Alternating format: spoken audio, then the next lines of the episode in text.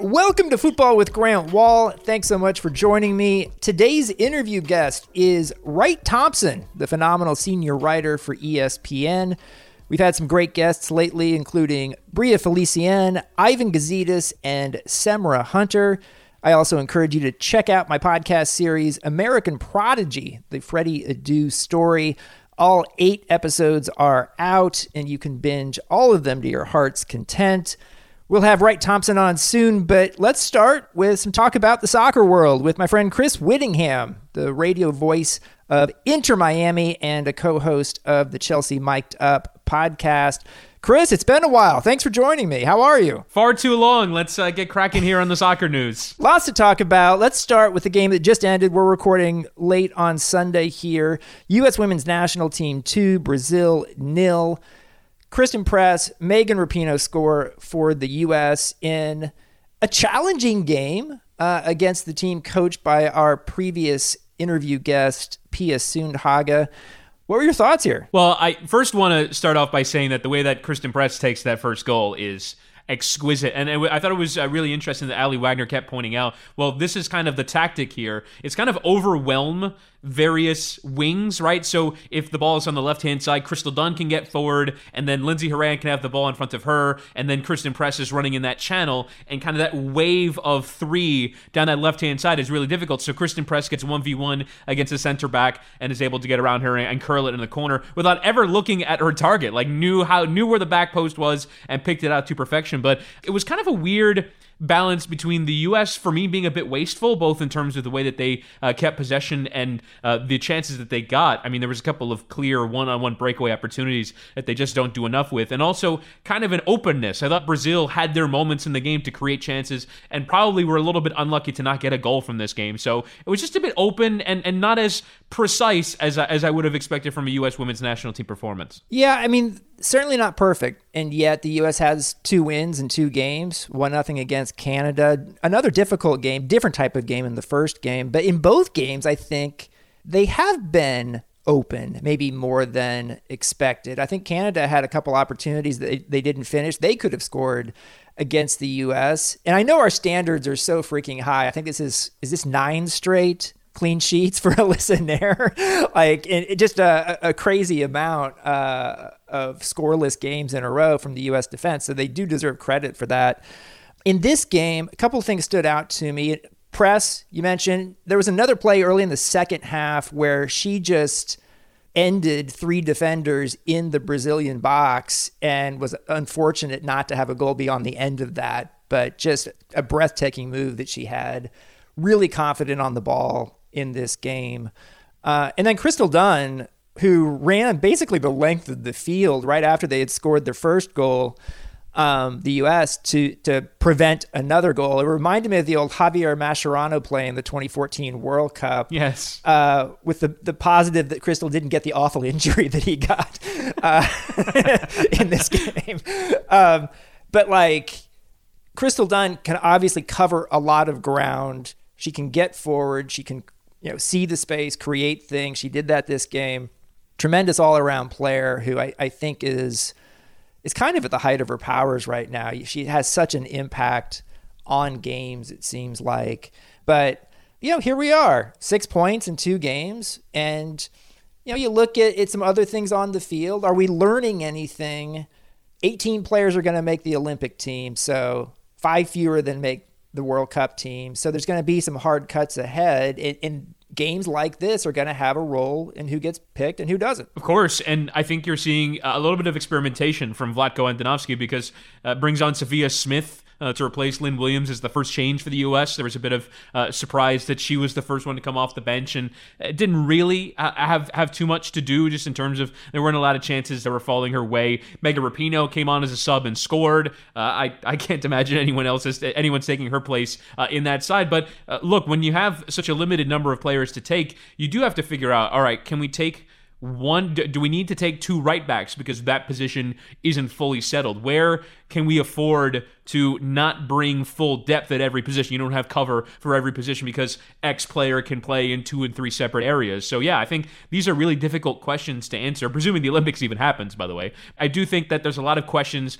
that Vlatko Andonovski is probably answering right now with the She Believes Cup and then uh, presumably with the NWSL and the Challenge Cup uh, with its return and then in the limited regular season that there will be before the Olympics. I know you had some frustrations today with Lynn Williams, who, who gets herself in dangerous spots, but doesn't always make the most of them. Yeah, I, I mean, obviously she's slid in behind by this incredibly good through ball from Alex Morgan, perfectly angled to break the defense. She's well in behind, 1v1 on what I thought was the keeper, but then slows down at the vital moment to allow a defender to come back. She doesn't even get a clean strike away. And I just thought that was indicative of a performance that I, I just didn't see a ton of quality from Lynn Williams in those areas. Again, is always popping up in good spots, and that's obviously a good thing to have. But I felt like there was probably a reason why she was the first player taken off in this match because there's a lot of good things that happened in and around her that kind of died at her feet. So I, I do think that there's probably two positions you're looking at right now in terms of where could you afford to improve that right wing area.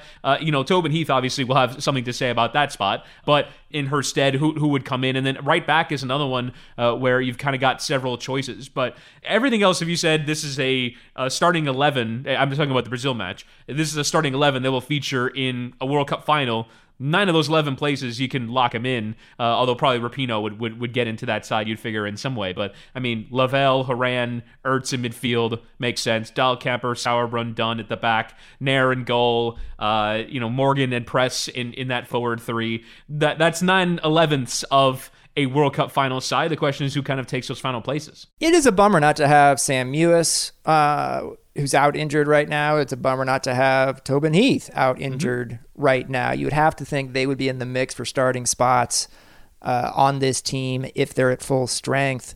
Wednesday, USA, Argentina. Looks like the U.S. is going to win this tournament, uh, which I guess has a trophy, right? so. I believe so. But it's called the She Believes Cup, so there has to be a cup. so there you go. Uh, lots to talk about, though, with what's been going on this weekend. Busy soccer weekend everywhere. Probably the marquee game in Europe was Inter against AC Milan, crosstown rivals. And I, I fear that I've jinxed Ivan Gazidis with his appearance on on the podcast last week because you're gonna get him back. They they lost to Spezia, Milan did, and and now three nothing uh, lost to Inter. Inter starting to pull away a little bit in Italy, four points ahead of AC Milan in the standings. Terrific game from Romelu Lukaku, setting up Lautaro Martinez's first goal, scoring a terrific goal himself for the third one. I think he scored now in four straight Milan derbies and got a, a measure, I think, of satisfaction against Zlatan Ibrahimovic, who there, you know, obviously there's been some uh, aggro between the two of them, at least in that cup game not long ago.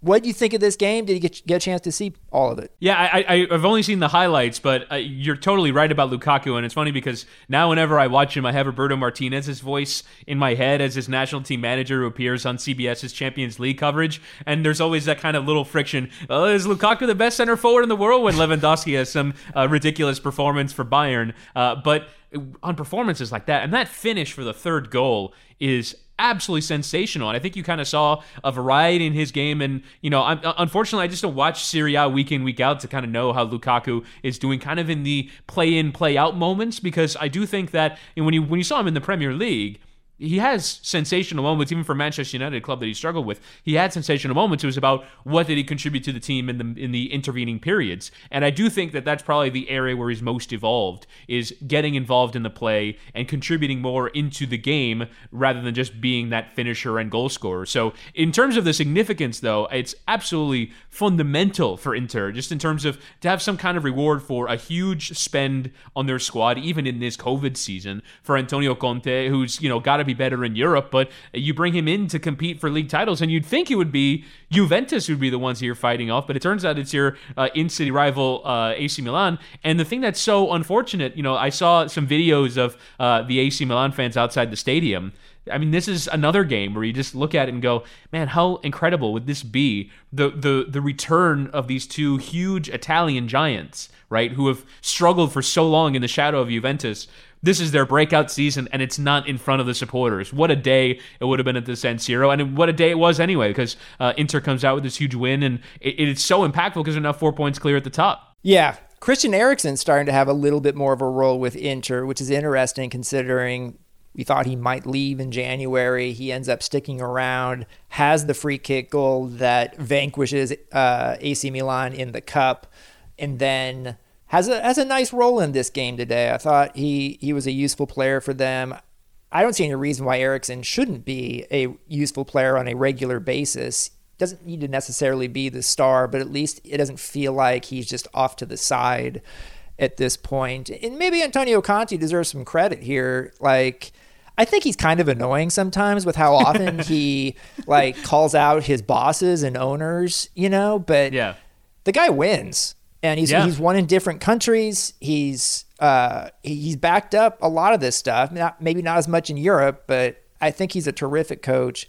Let's move on here to England. And before we get into some specific results, I want to ask you about Christian Pulisic and Chelsea at this point. I know there were a fair number of people when Thomas Tuchel got hired by Chelsea recently who thought, "Oh, this is good for Christian Pulisic. He played for Tuchel at Dortmund. They know each other." And my initial reaction, actually having covered Christian Pulisic at Dortmund when he played for Thomas Tuchel, was there were stretches when Tuchel didn't play him very much. Yeah. you know? And so far, now there have been injury issues which continue with Pulisic, which is obviously unfortunate and concerning. But has he st- has he started a league game yet? I don't think he has. I think he started a cup game, right? Yeah. hmm Are you concerned? Um, so I, I do think that in, in this recent run, so ahead of the uh, the game at the weekend against Southampton, uh, there was a revelation that he picked up another calf injury, which you know is definitely we're talking about things that are concerning. For me, it's always uh, the injuries more than the, the the the playing time. So I guess the question is like, what would be a concerning thing to, to have happen to Christian Pulisic right now from a U.S. perspective, right? We're talking if we're talking about from an American perspective, right? As much as him not playing isn't ideal, I do think he's proven enough at this level to suggest that he's going to have a really good European club career. It's just a down moment, and I do, and I think as well when you look at the way that Thomas Tuchel is currently deploying the team, if you're not thinking about it from a Pulisic centric perspective and you're thinking about it from a Chelsea centric perspective, it's working, right? This system has gotten five wins, two draws, no losses. It's a front three, so that's kind of one less attacking position. I'm surprised that he went to wingbacks. And look, I, you know, if you're England right now, you're probably just as concerned that Ben Chilwell, you're probably only top level left back, is not playing because Marcos Alonso is preferred. At least from Pulisic's standpoint, the player who is his approximation right now is Timo Werner, who's one of the best center forward slash attackers in the world. So I do think that this system has kind of not done a lot of players in the Chelsea team very good, but it's done well for their results. So we'll see against Atletico Madrid whether or not this deployment of the Chelsea side is ultimately what's going to be uh, the the long term future. Because I do think that like yes, it's working now, but ultimately it gets judged against top level opposition, against winning the Premier League, and you know there are a lot of players right now who don't look at their very best. Who Chelsea spent a lot of money on. I mentioned Chilwell already. Ziyech, you know Havertz has been injured, but I don't know. I don't know what the system looks like for Kai Havertz. There's a bunch of players who are not getting a run of games right now. Even N'Golo Kante has struggled to get into the team uh, because of the way that Tuchel is deploying the side. So. I'm not concerned because I have a belief now that Christian Pulisic's good at is good at football. He'll be good for the U.S. men's national team. So it's not like fundamental that he has to play every week for Chelsea. But I do think the current moment has been not been good for him, both from a playing standpoint. Like I don't think he's been good in recent matches that he's played, but also the situation and the system uh, probably doesn't suit him right now. I do have to say that the Champions League matchup I am most looking forward to is Atletico Madrid against Chelsea because I could see a number of different things happening here. I think it's a, a really interesting matchup, and I am wondering which Atletico Madrid team we're going to see just because they haven't been performing as well lately. But let's talk about Liverpool. The nosedive continues. Fourth straight loss at home, which is kind of insane to talk about because I think the last time that happened with Liverpool at Anfield was like in the 1920s. This time it was their crosstown rival, Everton, winning 2 0. First time that I think Everton has won at Anfield this century. yes, it's, it's been since 1999. So, yes, that would count as this century. And, and you know, like it's actually been a lot of fun for me to follow Everton recently, and and like the the sort of running gag of Carlo Ancelotti and Duncan Ferguson, his assistant on the sideline, whenever they score, like Carlo's like blowing into his tea and like acting like That's, it's no big deal. That was an all timer. The, the the tea celebration against Spurs, all timer from Carlo. And Duncan Ferguson's like losing his mind, like right behind him. Um, just fun stuff, but like with Liverpool at this point They've acknowledged Jurgen Klopp. They're not going to win the league, which is accurate. They will not. It's really now going to be about making the top four. They're in sixth right now. Um, just a complete. I, I don't know what to. I just the wheels have fallen off since Christmas when they were in first place, and Klopp's been through a lot. A lot of personal stuff. He lost his mother, which is awful. He's been very prickly with media uh, over the last several weeks, it seems like.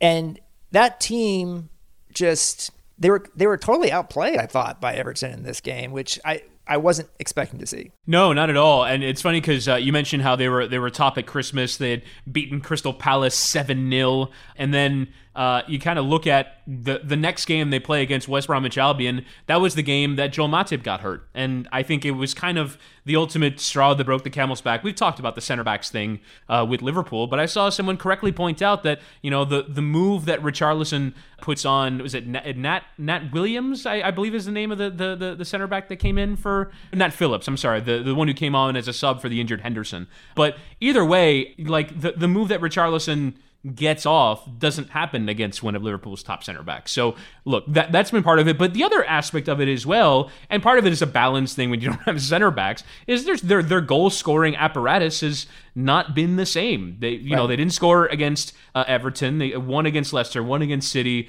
uh, scoreless against Brighton, scoreless against Burnley, scoreless against Southampton, scoreless against Newcastle. Like their chance creating mechanism has just not been as sharp. I think Diogo Jota has probably been another one that's been a huge miss right. for them, just because he added a different spark, he added a different ability. Um, Firmino is not adding as much in terms of a goal scoring ability. I don't think Sadio Mane has had a particularly good uh, run of games either, and it's just a lot of things that are conspiring to a Liverpool not looking terribly sharp. It looked like it was starting to happen a little bit before the COVID break happened uh, when they went out in the Champions League to Atletico Madrid. And then, you know, they were so far clear of winning the Premier League that, like, you know, they, they let some results slip. But I do think this is probably the culmination of a run, and now I think the ultimate urgency is on them to kind of go again, right? In the transfer market, probably bring in another player or two that can really impact the squad um, and figure out what kind of the next era is going to be. Klopp has absolutely earned the right to be the one to architect that, but I think at the end of this season, they need to figure out what the next run of Liverpool is going to be.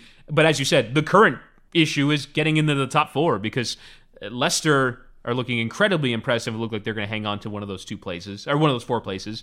Manchester United get another win against Newcastle, so it probably is one team for three spots between West Ham, Chelsea, and Liverpool, and uh, we'll see uh, what kind of Liverpool's ability to compete for that is. You know, I think maybe Liverpool fans got spoiled a little bit. Like they haven't spent that much money in recent years on players if you look at overall spend, and yet they won the Premier League, mm-hmm. they won Champions League.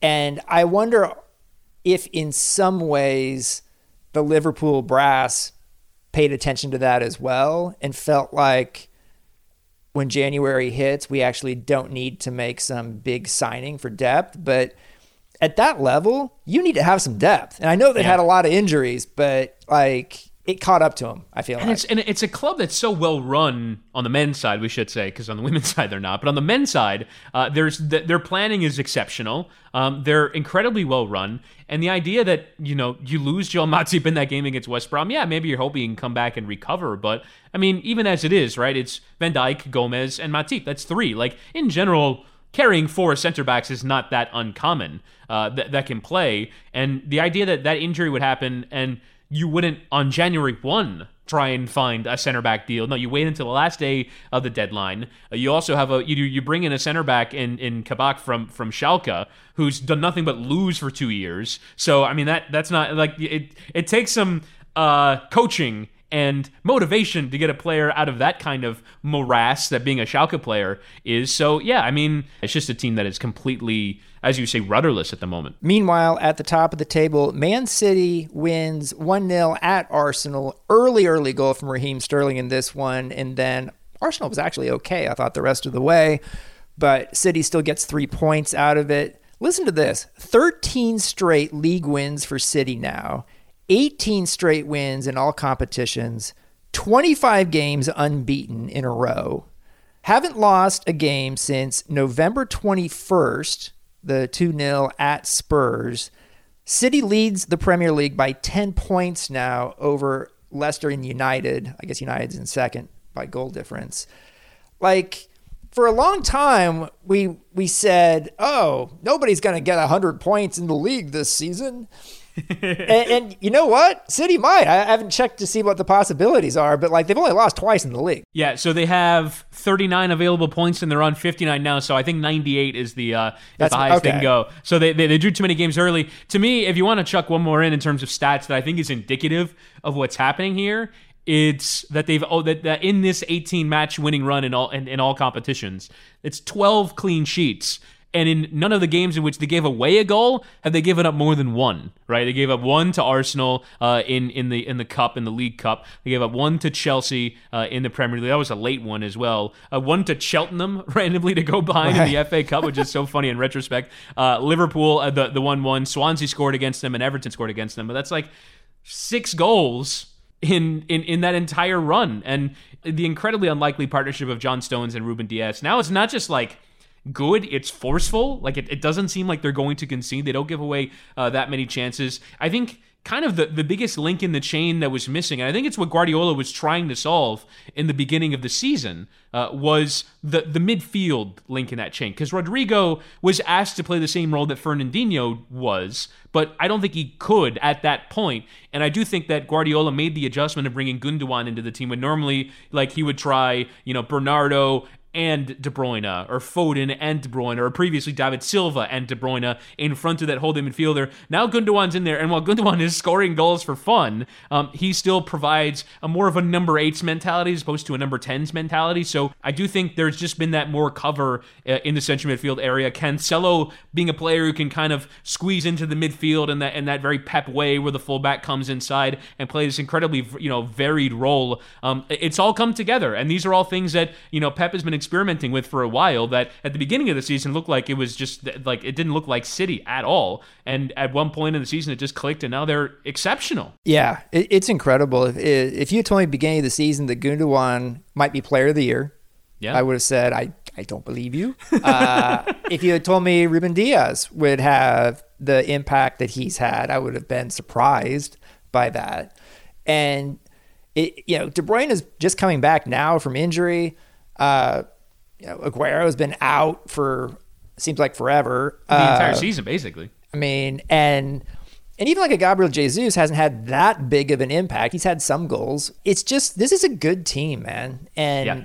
and they have it going right now. And I'm I'm really curious now that Champions League is going again if City might finally do it this year because like on form they're the best team in Europe. And it's not really that close lately. No, no, not at all. But I, I, there is like a feeling of to make an NBA comparison that they're the Milwaukee Bucks, where they're really good in the regular season, and yet in the play, like their playoff style of play, this doesn't work the same as it does in regular season kind of environments. Like I am still, you know, thinking about Borussia Mönchengladbach, who just came off a really bad result in the league. Like maybe they can do City. Like it, it really, like until Pep doesn't do a pep in terms of a, a, a, team selection until Manchester City is holding the Champions League trophy. I'm going to presume that they have it like there is no number of games in a row that they can win in domestic competitions that will make me they'll make me believe, oh yeah, nailed on for Champions League, no doubt.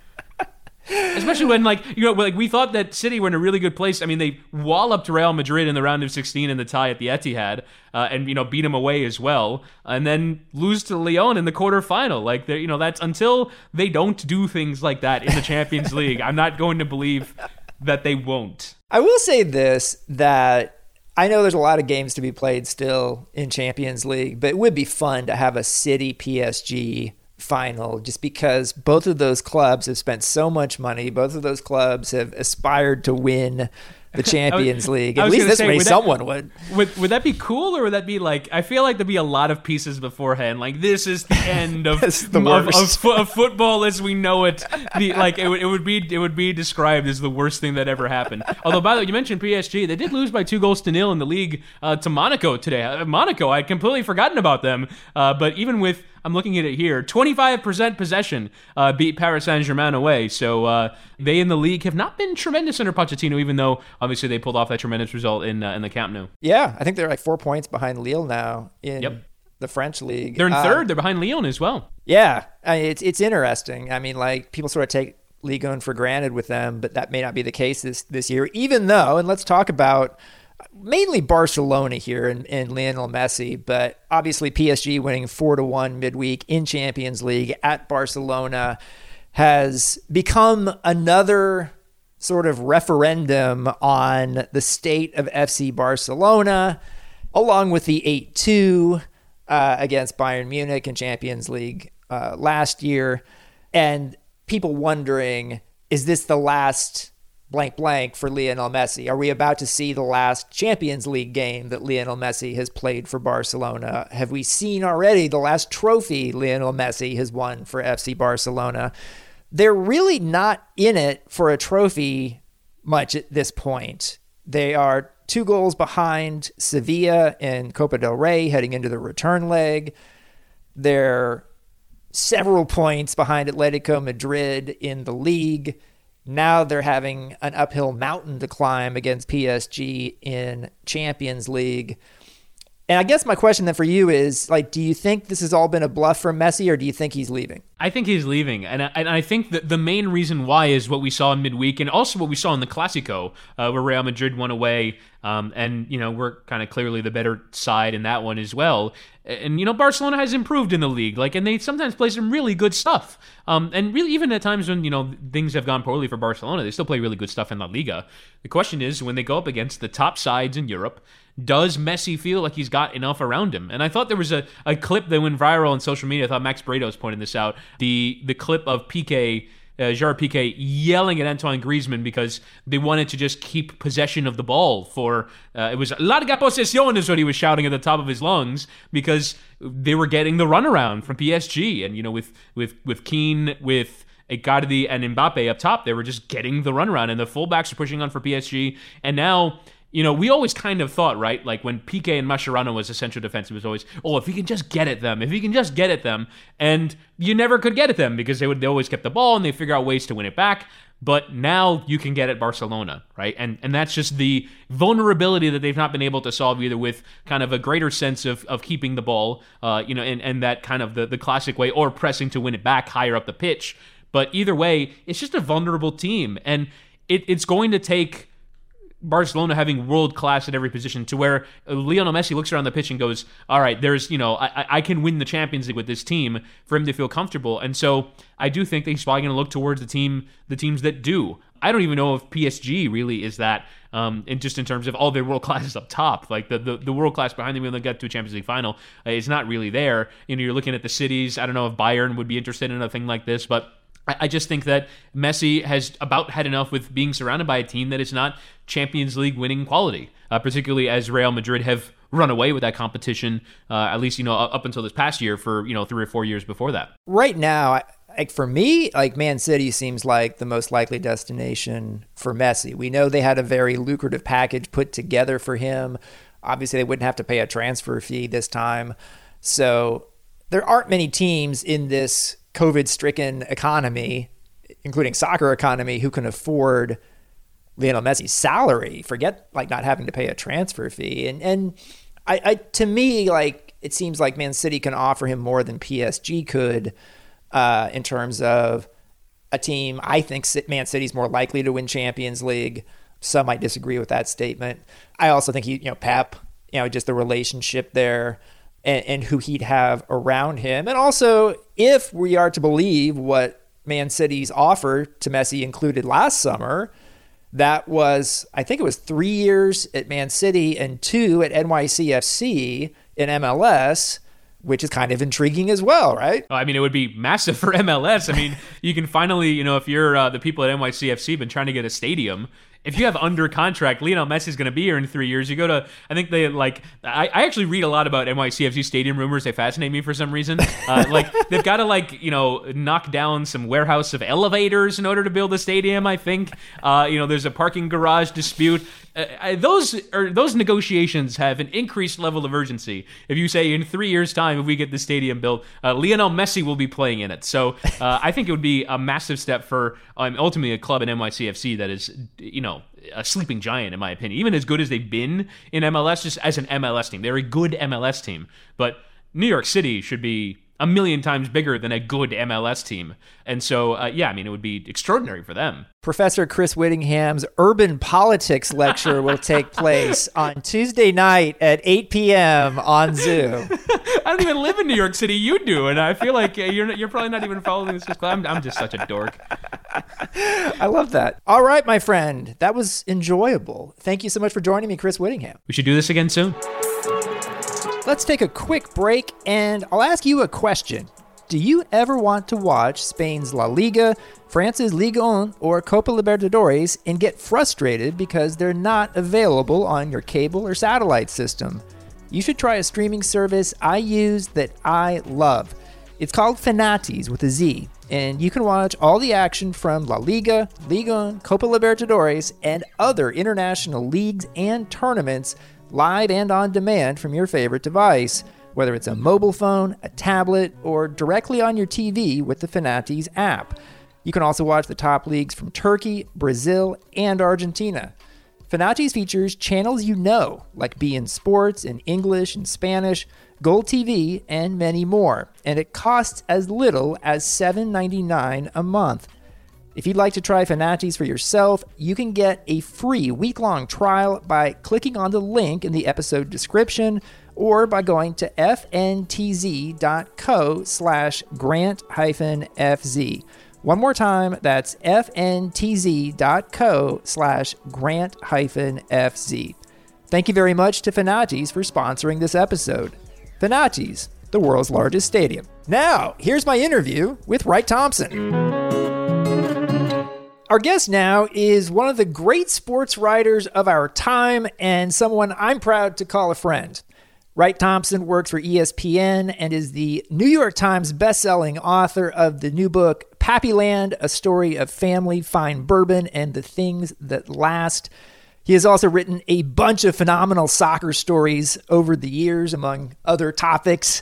There is a steep drop from his last guest appearance with Seth Meyers to this one, but we appreciate you taking it, my friend. Thanks for coming on the show. Well, you and Seth are uh, equally soccer obsessed. Uh, uh, one of the one of my favorite memories is he had this. Uh, uh, he hosted the ESPYS one year, and I sort of ended up through a random confluence of events being sitting at a ta- seated at a table with me and my wife Sonia, Seth Meyers, John Walsh and John Skipper as Seth tried to talk John Skipper into getting the Disney jet to fly and see the U.S. women's national team in Mexico City the next day.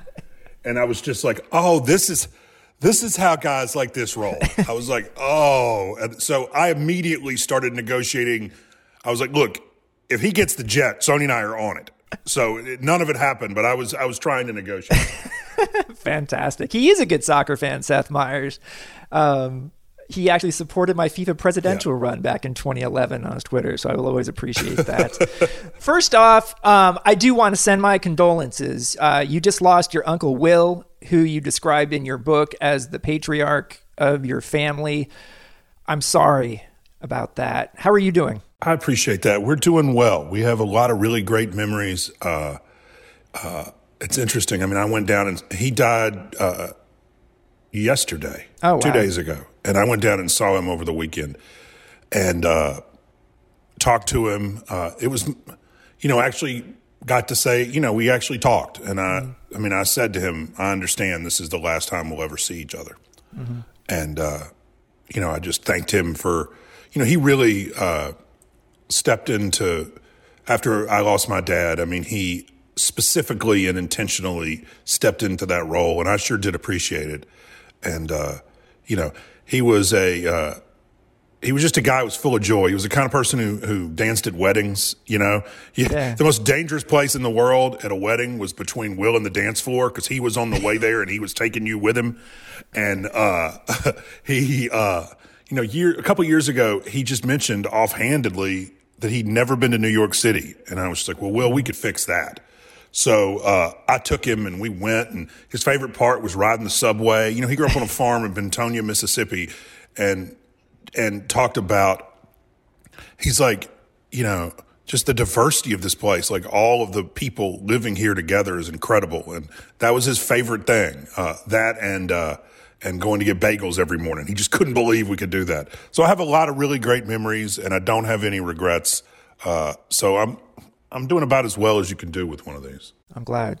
Uh, I enjoyed your story of various things in the book that you did with him in New York City, including taking him to Madison Square, or 11 Madison Park, uh, which is literally a two minute walk from where I live here in New York, and, and one of the great restaurants in the world, uh, which we'll go to once or, or twice a year uh, when restaurants are open. And it uh, it was pretty yeah. cool to hear you tell that story. Oh, we went there and drank some 23 year old, and uh, uh, I, I called in every favor I could call in on that trip.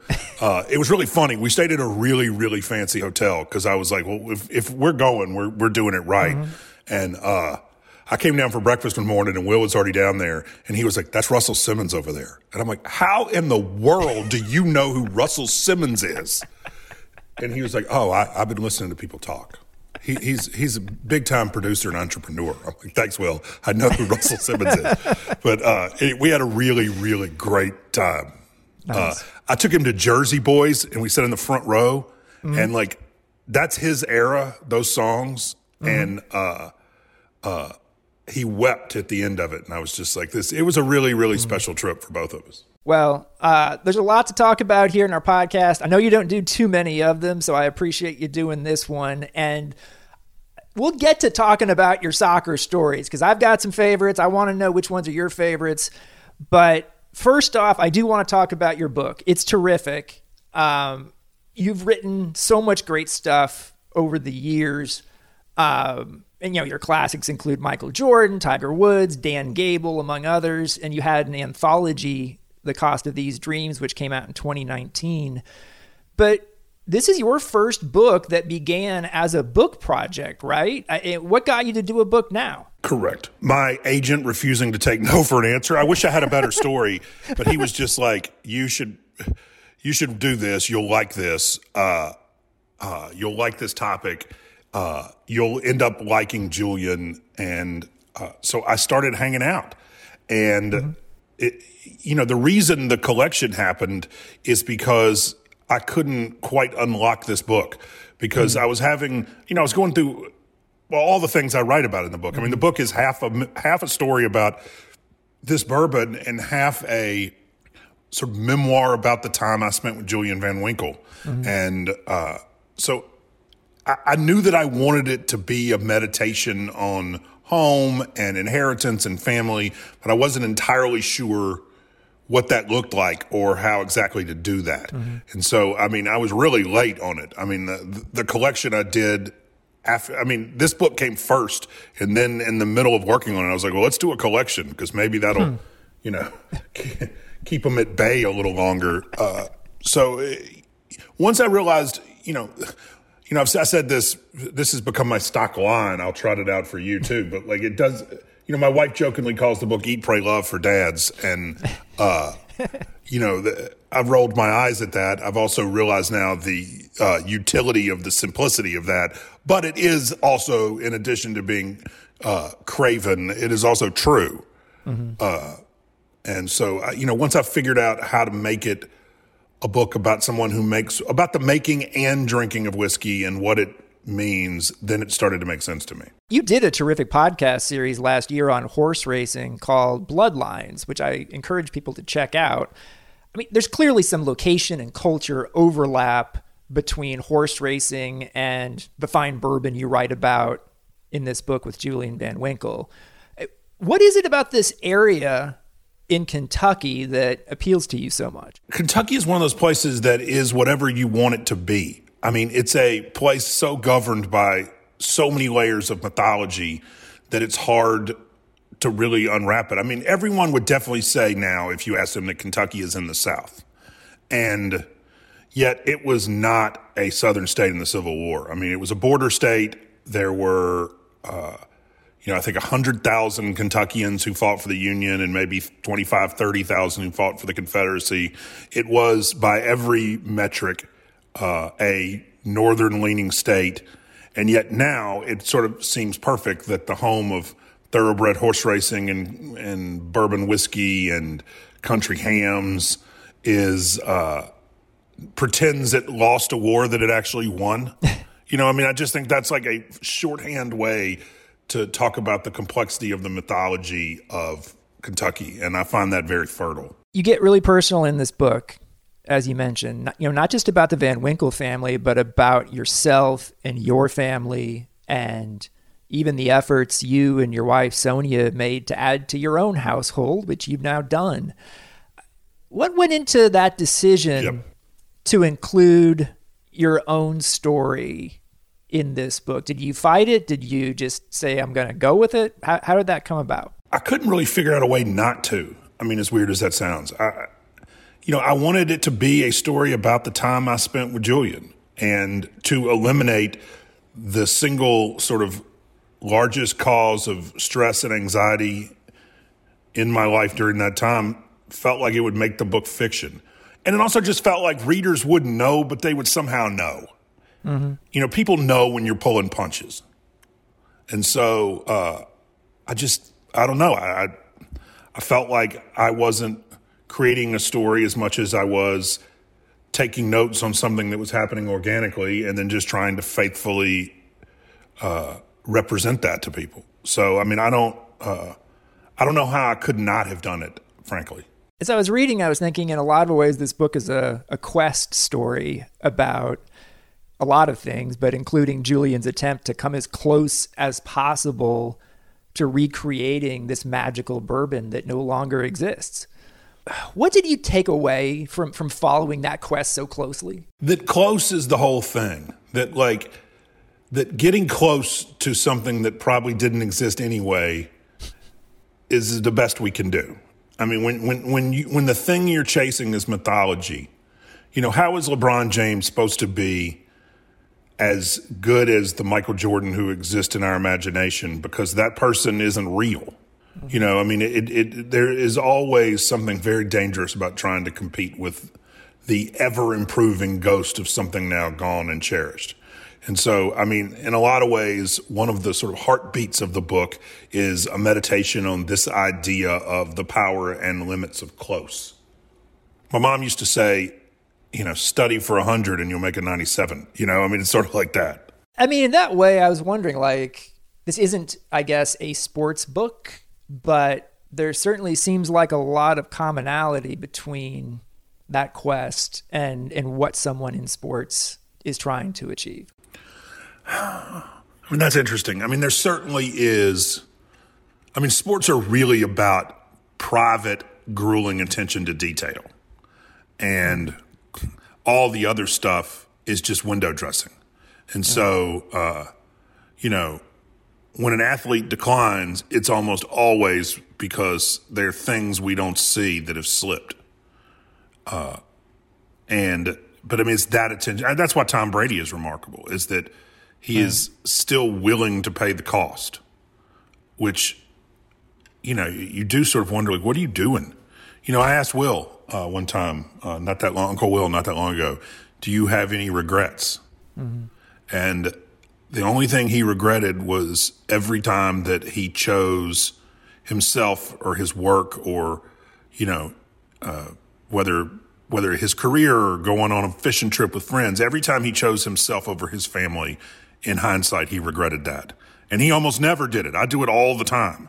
Hmm. And so uh, that was very interesting. I've been thinking about that a lot. And you just wonder, like, which of these really great athletes are going to look up one day and just be like, I just kept paying the cost because I didn't know another way to live, not because this is what I wanted. I mean, I don't know what your experience is as a writer. I can tell you a little bit about mine. So I'm in my 40s, actually late 40s now. You're a few years younger than me.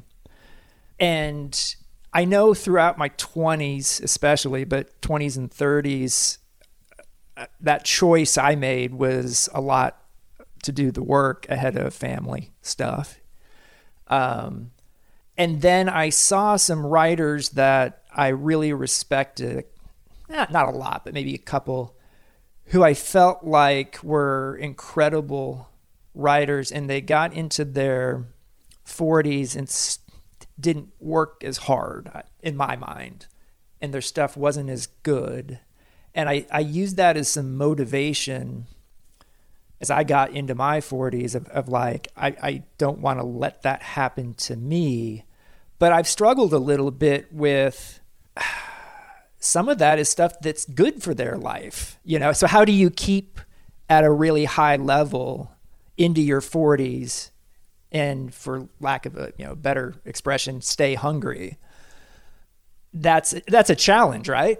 You got to find a balance. I went to Bill Nack's funeral, who uh, uh, did you overlap with him at Sports Illustrated? Yeah, I, I fact checked uh, a few of Bill's stories, and he was cool enough when he visited New York to go out with some of the fact checkers and reporters for oh. drinks, which was great. He's a he's amazing. Was amazing, incredible guy. At his funeral, his kids talked a lot about their great memories of big family dinners all around a stove with Bill, and he's wearing an apron. His kids weren't talking about, you know, the narrative power of pure heart. You know what I mean? yeah. And uh, I, I, really, you know, that was eye opening, certainly. Uh, I mean, you know, it's interesting. A guy writes for ESPN, Tom Junod, who I think is probably the best magazine writer who ever lived, uh, is in his, I don't even know how old Tom is, 60 maybe? And hmm. he is still vibrant and hungry, and yet is sort of the best version of himself. And so like I think that's a model of a way to yeah. to you know, to still be hungry for art but to to I don't know the right way to say it, but to understand the commerce of it is all bullshit. And that it's the craft or the art, it's the craft of it and that, you know, that feeds you internally and makes you better for all of the people around you because you're the sort of fullest expression of yourself. To get obsessed with the commerce of it at the expense of family, fr- friends, relationships is, I think, where it goes off the rails. I mean, what you know, I, we're not naming names, but we have a cu- we have a couple of mutual friends who sort of went off the rails. Did you ever see the end of the documentary on Roger Ebert when Bill Nack he recites a poem? I'm trying to remember what it is but it's it's amazing. And they were friends at the University of Illinois, going back a long ways. Which, of course, they were, by the way. yeah, I mean, you imagine that student paper. You got Roger Ebert and Bill Nack. Not bad, not bad. No. Um, I want to get into some of your soccer stories. I feel like you could do a whole book anthology just on your soccer pieces over the years. But I, am I, I wrong? Am I wrong? Uh, you should. I mean, but am I wrong in asking if it was never really inevitable that you would get into writing stories about the sport of soccer until you did? You know, it's funny. I did a study abroad in, I lived in Florence, and it was when uh, Ronaldo, Fat Ronaldo, was playing for uh, for Inter Milan, and mm-hmm. Gabriel Batistuta was playing for Fiorentina. Yeah. And like that was my introduction to soccer and I, you know, we used to go and, you know, the whole crowd yelling Batigol and like my, that, that was my introduction to it. And so in some ways it sort of was inevitable. I mean, one of my great memories is, uh, when uh, Davide Astori, the captain of Fiorentina, died several years ago, I went to his mm. funeral, and uh, it was one of those things where I was in Florence for 24 hours.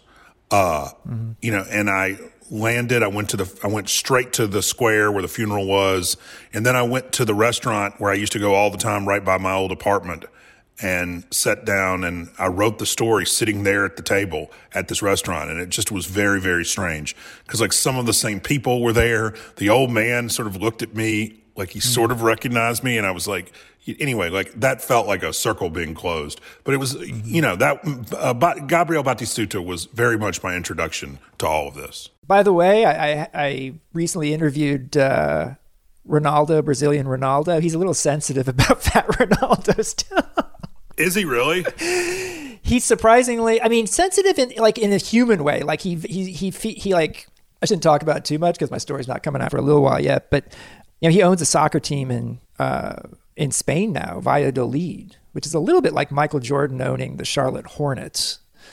And Ronaldo's trying to find sort of meaning in, in what he's doing, and he hasn't played soccer in two years. That's a good story. I'm really has like what do you mean? What do you mean hasn't played? Well, I mean, like there's always Legends games, right? But he actually really misses not playing in the Legends games. Uh, he said that the last time he played soccer was like two and a half, three years ago, and you know he's obviously carrying a lot more kilos than he used to, and he says that like when he would play, his his his mind would want to get to the ball that was like a you know a header, and his body couldn't do it, and he'd get injured and, you know, this is one of like arguably the greatest pure striker of all time at his height.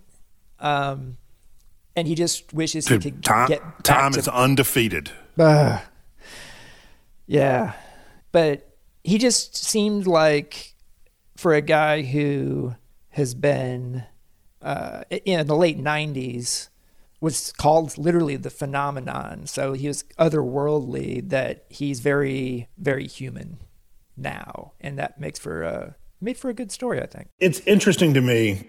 Uh, Messi, the the the durability of Messi and uh, Portuguese Ronaldo, uh, sort of paper over the fact that m- maybe more than any other global sport, the time on the top of a mountain for the best soccer player in the world is like 15 minutes.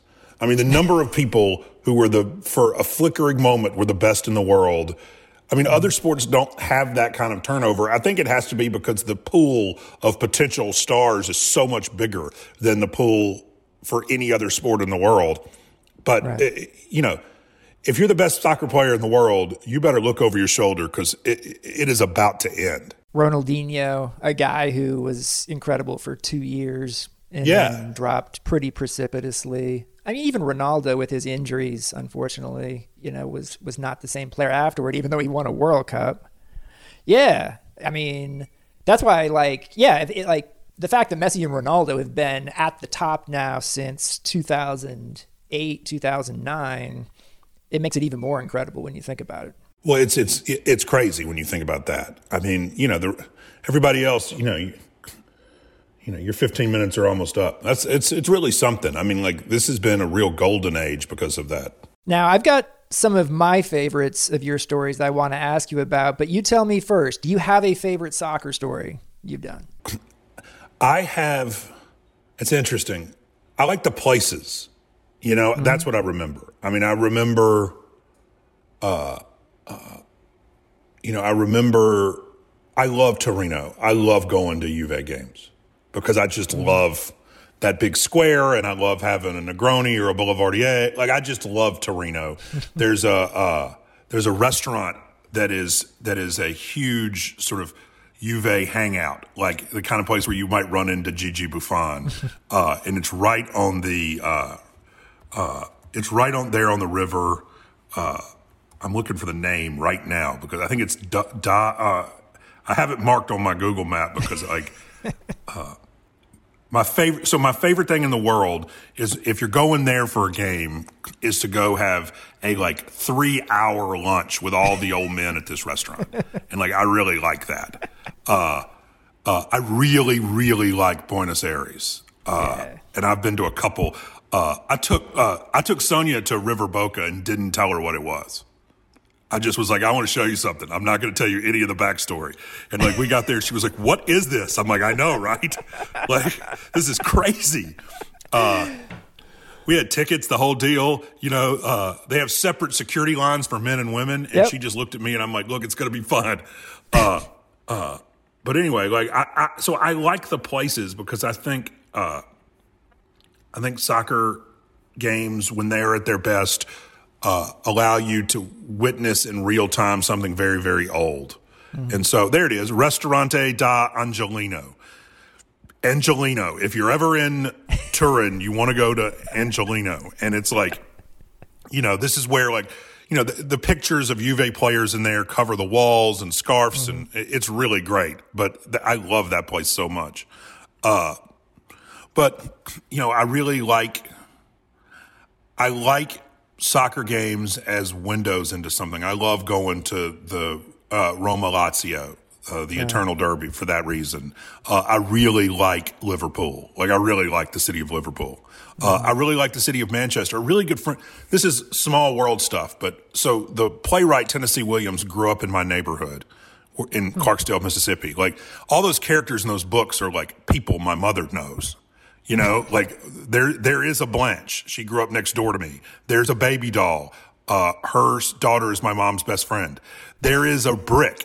His uh, younger sister was my elementary school principal. And so the BBC came to do a documentary, and the the town just sort of assigned my mom to the producer just to make sure that like she felt welcomed. It was very important to them that this BBC crew felt like hospitality.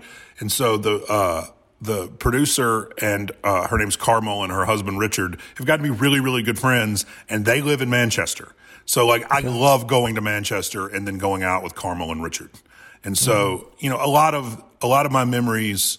Uh, are that you know I love you have you been to the AC Milan headquarters out in the country I have not. I've been to AC Milan games, but not to the actual like location. Their facility is so cool. It's like a villa. You know, there's a guy in there. There's an, a really swank. It feels like a James Bond villain house. Like there, you walk in and there's a guy who brings you espresso and maybe a little cookie, and you're just like, this is not like going to the fucking New England Patriots. Like, you know, there's a very dapper Italian gentleman. You know, he gets you a little, there's a little twist of lemon in your espresso in these really nice cups. You're like, this is the most incredible. You're looking out over these gardens, and I'm like, this is nuts. So uh, that's worth getting to. Uh, but I like the atmospherics. No, that makes sense. It also coincides with during a World Cup, the Italian national team always has the best facilities for their team, but for the media coming to cover their team, and there's always espresso, everything you'd ever want. It's amazing. Um, good stuff. Oh, I mean, like the the, the media bar at Juventus. Like, let, let me just tell you, it's a lot different than going to get a steak and kidney pie at Man at Man United. You know, they've got they've got Bovril and a and a, and a cold pie with some unidentifiable meat in it, which I love. It's part of the experience. But you, you roll into Juve and there's a dude in a suit that costs more than my car, who's like, you know, it's pretty great. So I want to ask you about one of my favorite stories of yours, which is your Luis Suarez Uruguayan soccer culture story, which I, I think was before the 2014 World Cup, if I remember Yeah. correctly. And It was. and I don't think you even got Suarez to agree to an interview, but it's one of the all-time right arounds in that you go to Uruguay and do this amazing story about the culture of Uruguayan soccer that it, it's it's pretty incredible the twists and turns that that story takes you on and you feel like as you're reading it like that we're right there with you as you're trying to kind of figure stuff out how'd that story come together anyway I was doing lots before that World Cup. I did a Messi Maradona thing. I did a 1978 Argentina World Cup. So I was down there a lot. And mm-hmm. I was, I started just poking around on Suarez. Uh, every story written about him says it has this anecdote about when he headbutted a ref at a young age, and that sort of predicted everything that would happen. And so I wanted to talk to the ref. And then nowhere on the internet in English or ultimately in Spanish was that referee's name anywhere. And then I just got suspicious because then I'm like, well, then it's obviously bullshit. Like, do you know what I mean? Like, if, if and so I was, I'm going to go down there and in a funny and yet very serious way treat this question as if it's the Pentagon Papers. Do you know what I mean? Like, I'm going full, I'm going to do everything possible to find out if this guy exists. Mm-hmm. And if he does, what that says, and if he doesn't, what that says. And so, you know, spo- I don't want to spoil it, but that's the story. I mean, that's like, it is. It is understanding that in the grand scheme of things, this doesn't matter at all. And yet I am going to look for this guy like he is like stolen nuclear warheads. Like that's what makes it funny. It's the absurdity of how serious I take it. I mean, that's why it's funny because like I never fucking wink at the camera. You know what I mean? Like, yeah. And yet you sort of know I'm that this is absurd, and like the absurdity of it. Anyway, I was proud of that because it's you know because I don't wink. I don't think. I also just thought along the way that you learn so much about why this this tiny country has been able to win two World Cups, but also the, the their approach, their their cultural uniqueness with soccer. Totally. And all of that was there. Just loved it. Um, you know, it's interesting. You can do those things as long as they happen while something else is happening. That's what I liked about it. If, if I would have at the beginning said, I'm going to explain those things to you, that's a real snoozer. Mm-hmm. But the fact that it was just, it sort of evolved and was evoked. So at the end, you feel like you understand something you didn't at the beginning, but it never felt like homework. Like right. I felt like that was the trick there. Right. Um, there was another story that you did in Brazil. This is also ahead of the World Cup in 2014 in Brazil about the protests and and everything that had happened around the 2013 Confederations Cup and the culture of the black blocs and, and all sorts of folks. Um, now it's funny because my personal memory of, of the two of us in Brazil was during that World Cup at Barra de Gomes and Santa Teresa and and our guy Pens. oh, I, oh, I love place. Pens. It was a waiter there, I should explain. but like you spent a fair amount of time in Brazil, didn't you, for that whole period? The I was there a lot. Uh and uh uh I mean it's interesting to me that I mean cuz not not only did I write all those stories, but I also uh uh we did a bunch of TV pieces. Mm-hmm. And uh so uh here's what I found. Uh, uh, so the uh, we had to cut this. I found the piece. We had to cut this from that Generation June story because the Brazilians who worked in the ESPN office said that I was being crazy because this could never happen. But uh, uh, I talked to, uh, I went and talked to the military club, and basically a retired general said that the there was going to be a right wing uprising in Brazil. Uh, and here's what he says. He said, I think there's a line. It is not written. It is not drawn. It is not drawn, but there is a line. He cuts his steak and takes a bite. Is it possible for the military to take over a government now? I ask him. He thinks, scrapes rice on his fork with his knife. It's a matter of balance, he says finally. There's a price to be paid. You cannot be pushed until we say, okay, now I will pay the price.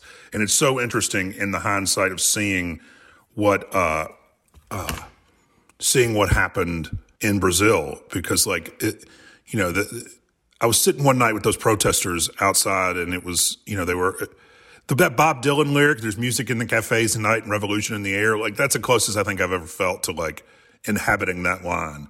And it was this real moment when anything seemed possible, and yet, uh, I mean, even in my reporting, I was seeing the backlash brewing uh, mm-hmm.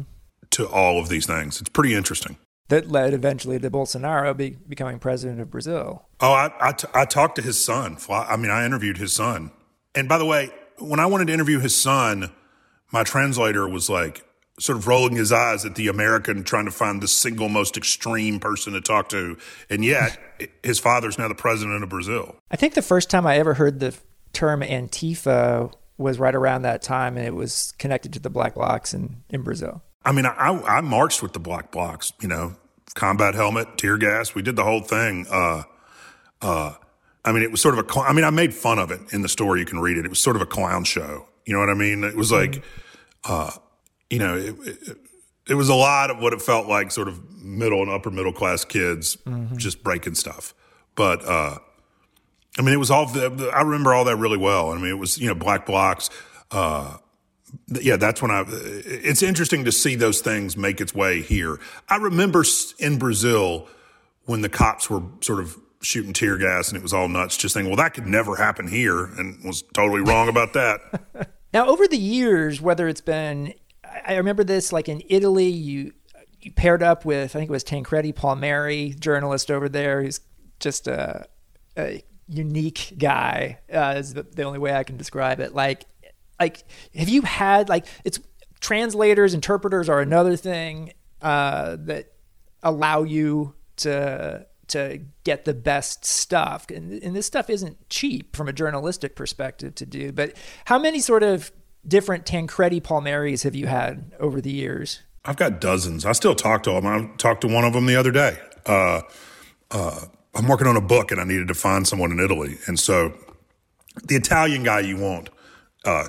for those folks who are out there working on stories is a guy named Paolo Morelli, and he is in uh, he's in Torino, and uh, but he's he's really really good. Uh, I mean, the guy in France I've used over and over and over again, uh, Arnaud uh, Aubry is really really really good. I got a oh, did you meet Flavio, my the lunatic who was with me every moment of every day in Brazil? Crazy Flavio, he's the best. He would have been with me. If I was at Bar de Gomez, he was with me. But he was hilarious. Uh, he's really good. I mean, it's the whole game. You know, I mean, like, you got to find, uh, it's hard to find the right person because uh, you need them. So much of an interview is the little asides you make to manage mood and energy and to sort of stop something from brewing that you didn't intend and just to sort of like manage the energy. And so I need first and foremost a translator who understands who understands that, who has emotional intelligence, and who knows to translate every single thing I say, even if it doesn't make sense, so that I don't lose my ability to control the mood. And that's why these these operations take time, right? It's pretty intense. I mean, you know, the uh, we did that thing about the 1978 World Cup, and uh, the military dictatorship torturing people within blocks of the of the stadium where all the games were to the point that these people in their cells in these concentration camps could hear the games. And you know that was I've got a really really great translator based in uh, in Buenos Aires uh, Leo.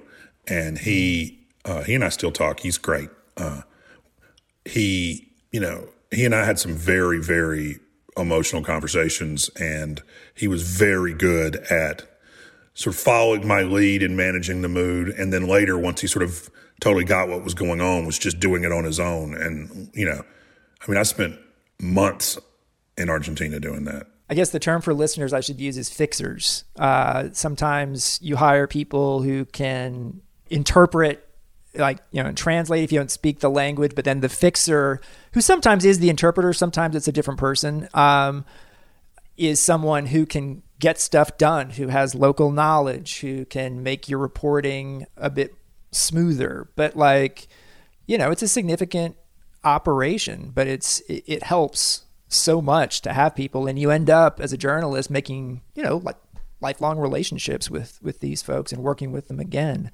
Um, I'm trying to remember, like during the World Cup itself in 2014, you were in Brazil for part of it, but weren't you traveling to like other countries during that World Cup in writing? I did. Uh, I think we, in the first month, I think I did 20, it was 28 days, like 25 stories, 22 cities, 12 countries or something. I mean, it was crazy. And it was, uh, Leo went with me everywhere. Uh, and he and I, I mean, we were moving nonstop. We did everything from, you know, uh, I watched, uh, I watched a, a, U.S. game in Venezuela with Hugo Chavez's daughter. Uh, uh, we did, you know, uh, I mean, we did wild stuff. I, we went and watched, the most dangerous city in the world was Pedro. Oh, San, San Pedro Sula, Honduras? Yes. So at the time, it was the most dangerous city in the world. So we went and watched a Honduras game uh, at the waiting room of the city morgue, uh, which was wild. Uh, you know, we did fun stuff. Like I, you know, I, I, I rolled through Mexico City. Uh, I went to Mexico City and talked about the uh, a Latin American World Cup with Gabriel Garcia Marquez's editor. You know, it was just like everything you could think to do. We just did it. It was awesome. I also remember a Paul Pogba story you did right before the 2018 World Cup that France won. So you look good by deciding to write on that guy. What, what, like, what was Pogba like in your experience with him? I mean, he was lovely. His house was really weird. uh, he had a huge, uh, one, he had a uh, staircase that was clear that the steps were all full of fake diamonds. And then underneath the staircase was an enormous taxidermied lion with his foot resting on a marble soccer ball.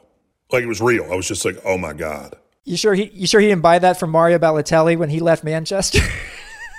I mean, there's no telling. Like it clearly came somebody I, I, used to think like, well, maybe this was Zlatan's house. You know what I mean? Like it felt like it was one of those things that came with the house. Like otherwise I'm not sure where you get an endangered species. I I did this thing with this bullfighter uh, in uh, uh, Mexico, and we were driving all over Mexico, and I had a photographer, uh, a guy from Getty named Nick Laham. I don't know if you know Nick. Nick's great. He uh, he and I were there, and we ended up at this heavily armed compound of what I assumed was a drug dealer, uh, way out in the middle of nowhere. And this guy had this very elaborate horse ring where you could go, and we would sit behind this glass window looking into the horse ring, and people brought us tequila and tacos and food. And the bullfighter was looking for a horse. And we were walking around the house, and there was a bear in a cage. And then there was like a huge stuffed white tiger, which I think are endangered. I don't know. And Nick was about to take a picture of it. I was like, dude, put your fucking camera down. like, like, like, look around, man. Like, let's get, let's just get out of here. Like, don't be taking pictures of like the gun runners fucking stuffed endangered animals. Like, let's just low profile. Uh, so anyway, I don't know where Pogba got the lion. So do you have as a as a soccer person, I love reading your stuff, especially on soccer. Do you have any more plans to do soccer coverage in the future? I was all set. Uh, shout out to Andrew Guest at Liverpool. I was all set to really go hang with uh, Jurgen pre-pandemic. Oh, so that's been blown up. Uh, but as soon as you know, I mean, I'm. It's my sort of fa- it's my favorite thing to do. I mean, if I had my druthers, all I would do is write about soccer. uh, I mean, I mean for real. I mean, it's my favorite thing. I find the. I find that you can do this for your whole life in really interesting places with really interesting people and never write the same story twice, which feels harder and harder in American sports. Right. And so right. I love it. I mean, I'm hoping to do lots more of it. That rhymed. That was unfortunate. That was the reason why I went full time soccer back in 2009. Is I, I covered college basketball before that and soccer, but I liked college basketball and the stories, but the variety of stories in soccer was so much greater. And I didn't feel like I was writing the same story ever. No, no, it's very different. I mean, it's interesting because, uh, uh, no, that, that that's a that's a really that's totally true. I mean, I, I find, uh, you know, I'm happiest when running those things down. Random question as we wind up here. Appreciate you taking this much time. You are on Instagram now oh. at Wright Thompson Books, and I know you you were you got off Twitter. I, I don't really want to get into why you got off Twitter, but like, are you enjoying Instagram? I sort of had to get on Instagram. Uh, the book people told me, so I was not looking forward to it. I had someone do it during the, for me during sort of the real launch of the book, mm-hmm. uh, and then now now I have it, and uh, uh I'm going to have to take it away from myself. I mean, you know, my self control is not good, and uh, uh, you know, it's it's interesting. Uh, I mean, it, it, it's sort of a dopamine hit. Although it's way better than it's very different than Twitter, which I know a lot of people are like, well, no shit. But I mean, I didn't know anything about this. Everybody just likes to look at nice pictures, and nobody seems to be really angry. So I like yeah. that. I mean, I just don't have, uh, uh, I don't have, uh, there's just not a lot of negativity. You know, people seem gen- genuinely happy. So uh, I'm moving cautiously forward. Yeah, I, I like Instagram. I, I, am not naive. I know there's bad stuff on Instagram, but like it, it just seems like a, a more pleasant social feed usually. Yeah, and and if you are unpleasant, you really stand out. yeah. Like you really like you really regardless of the thing you were advocating for or against, you look like a dipshit if you're really angry. yeah, who gets angry? You know what I mean? Instagram? Like that's not true on other platforms, but like but you really stand out. Like there you're really like people are really like, "Oh, wow. You're nuts." So, I like that about it. It's curatorial in that way. Wright Thompson works for ESPN and is the New York Times bestselling author of the new book, Pappyland A Story of Family, Fine Bourbon, and the Things That Last. Thanks so much for coming on the show, my friend. No, man, it's my pleasure. I mean, you spend three weeks on the New York Times bestseller list and you get to call yourself a two time New York Times bestselling author. So it's, uh, I mean, I'm 100% doing it, but it's pretty funny. Uh, let's be clear. It's not like I'm John Grisham. You know, I, I didn't camp out there for like three years, but uh, uh, uh, it is pretty funny. It's like uh, I have a friend who remained nameless who used to like complain about how they never won any journalism awards, and then when they did, I saw uh, their bio and it was like the award winning, and I'm like, oh my god, you, holy shit! Like, it, it's really funny to know that everyone writes their own bios like I love to read bios because everyone writes their own, and you're it's such a window into something. I like try to keep mine really short for that exact reason because I know someone else out there is reading it. Uh, so anyway, I'm a senior writer for ESPN. Full stop. Uh, but no, this was really great. I really appreciate your time, man. Thanks for listening to Fútbol with Grant Wahl. I'd like to thank Wright Thompson as well as producer and pundit Chris Whittingham. If you like the podcast, you could do me a huge favor and hit that subscribe button and provide a rating and a review. I'm back soon with another interview of someone from the soccer world. Be safe, everyone. See you next time.